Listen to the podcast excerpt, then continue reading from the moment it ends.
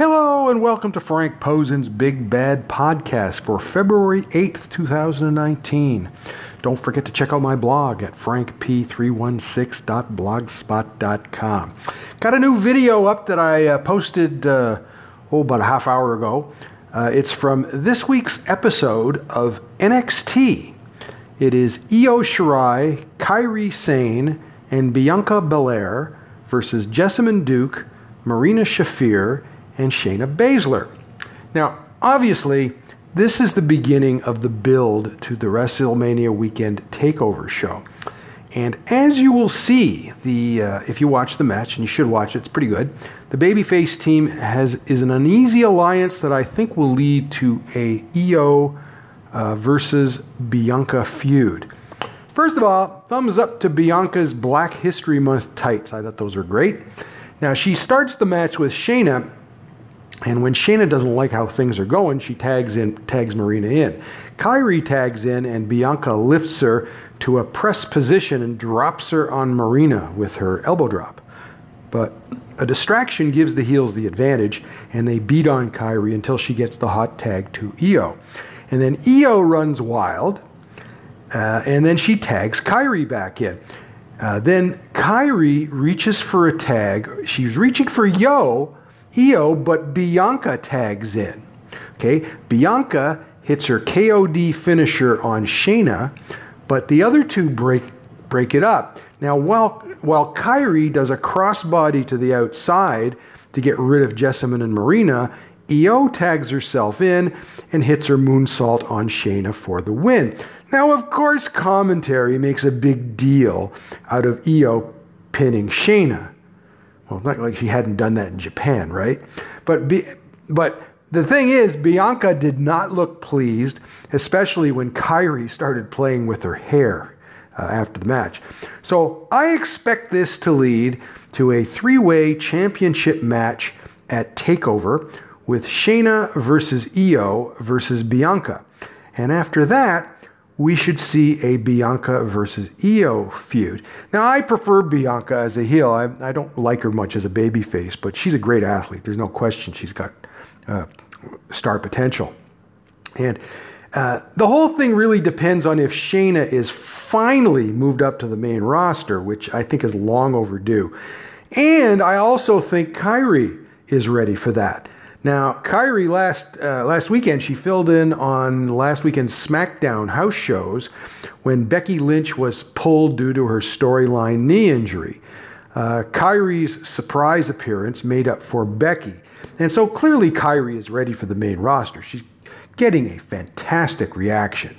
Okay, as far as the the uh, uh, whole thing with Becky and and Ronda and all that, not exactly sure what they're up to. Um, but I think what they're uh, uh, there's there's talk now that they might do um, um, Becky versus Stephanie McMahon because of course Becky hit Stephanie, slapped Stephanie, and she slapped Triple H too uh, last week. And uh, Triple H basically called her out for having a phony knee injury. It's actually the wrong knee that she's got uh, with a brace on it, if you can believe that. So uh, why are they doing this? Well, if I had to guess, they're trying to get Asuka back into the main uh, main event picture, into the t- uh, main picture, as opposed to being an afterthought. She hasn't been on TV for the last two weeks. She was actually uh, in dark matches. So they obviously they think people hang around to see her, but um, they need to get it back into the uh, main part of the women's division picture. And the way you do that is you have uh, Becky versus Stephanie, and then you can have a three way with Ronda, Charlotte, and Asuka. And, you know, knowing Asuka, she'll turn it into the best match of the night. I mean, they should end the show with that, obviously. Uh, so uh, that could be where they're heading. I don't know. I don't believe they've decided. I mean, they got two months, you know, so people need to relax a little bit. There's lots of story to develop here. Uh, we're going to have the uh, uh, tag team championships determined in a couple of weeks, and then we may get a clearer picture. And of course, usually they bring up wrestlers right after WrestleMania from NXT, so Uh, I would not be surprised to see Shayna and also uh, Kairi brought up after that at that point. At that point. Okay, so like I said, the video is up on my blog right now. Be sure to go and check it out.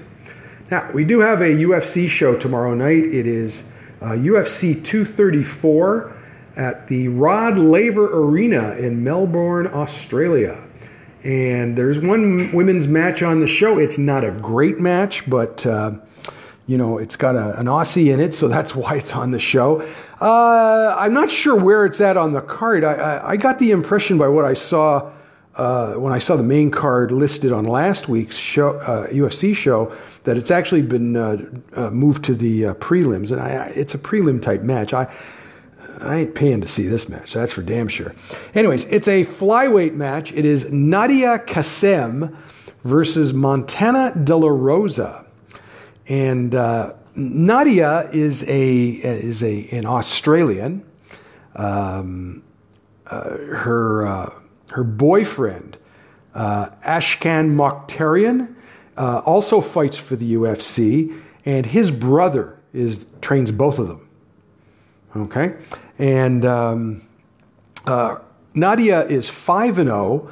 Uh, she won her UFC debut. She's been having some injury problems, I know, with her back. And so she's had to drop out of a couple of fights.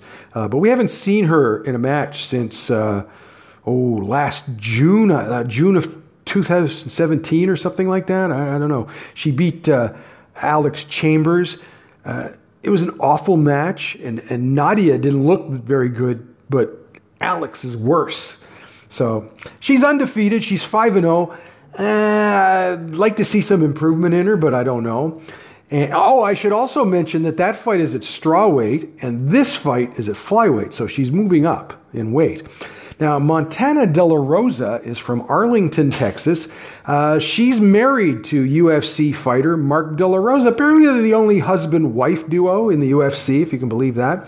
Uh, Montana, Montana's record is 9 and 4, and uh, she was on TUF 26. Now, she used to fight at strawweight as well. Uh, I seem to recall seeing her in LFA losing to uh, uh, Mackenzie Dern when she was uh, known as Montana Stewart. That's her maiden name. But um, she's 2 0 in the UFC. But the problem is the two fighters that she beat were Christina Marks and Rachael Ostovich. So they're both awful. Christina Marks, you know, there's a funny thing about Christina Marks. I had heard of her for years because I know she's a veteran fighter, but up until she was in TUF 26, I'd never seen her. I didn't know who she. I didn't really. I hadn't seen her fight. After I saw her fight, I know. I, I knew why I hadn't seen her because she isn't any good. but um, so I don't know. Uh, personally, I don't think either of these fighters is all that good. I don't think either of them is Uf- are UFC caliber fighters, but eh, you never know. You never know. If it turns out to be a, uh, a three rounds of snooze, then well, I don't think much either of them. To be honest with you, and like I said, Nadia is moving up to uh, to flyweight, so. Uh, you know, we'll see what happens there. A couple of other quick UFC things I wanted to mention. Uh, uh, in regards to um, uh, Amanda Nunes, it is now being um, reported that uh, she will be on UFC 237. Now, uh, nothing, a location and everything hasn't been announced for that, or a date for that matter, because I believe it's going to be at a big soccer stadium at Curitiba. She's still talking about possibly retiring after that, and I predict she will not retire. Uh, her mother is bugging her about this, okay? And, um, you know, she doesn't have to live there all the time. She has to live in Florida. So, I mean, it's going to be a bit of a tug of war, but I have a feeling she's going to stay active. Uh, Joanna Jędrzejczyk is appearing uh, on um, at the um, uh, press tour of the uh, UFC 234, and she said she said in a um, scrum that she is returning to 115 pounds. And as I've said before, I don't think her problem is the weight class. I think her problem is she's not aggressive enough anymore. She used to be, but she's not. So I don't know who she should fight at 115. We'll see. We'll see. I, I I'm just I don't think that she's as good as she was before.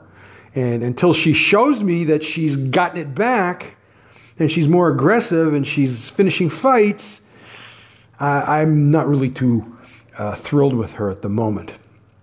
At the moment, uh, there was one other fight that was reported on in uh, in an upcoming show that uh, the fight the show hasn't been announced yet, and that's going to be in in Russia in May. But so until we have a, a confirmation on the uh, show itself and the date, um, I'm not going to be bothered with it. Uh, I'm sure that's coming up.